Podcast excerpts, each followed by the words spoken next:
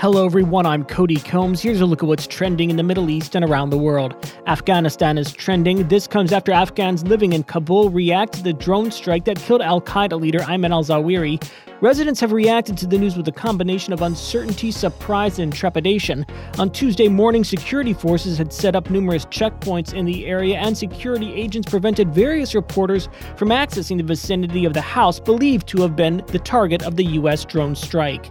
Electric cars are also trending, particularly in Jordan. Demand for electric cars is the latest sign of changing consumer behavior in the country as prices rise across the board following the start of the war in Ukraine in February. The latest Free Zone data showed that 7,050 electric cars had been imported to Jordan in the first half of the year, compared with 3,700 for the whole of 2021. And a new study on hybrid work is also seeing momentum on social. According to new research, hybrid work arrangements reduced attrition rates at a global technology company by 35% and improved self reported work satisfaction scores with no negative impact on performance ratings or promotions.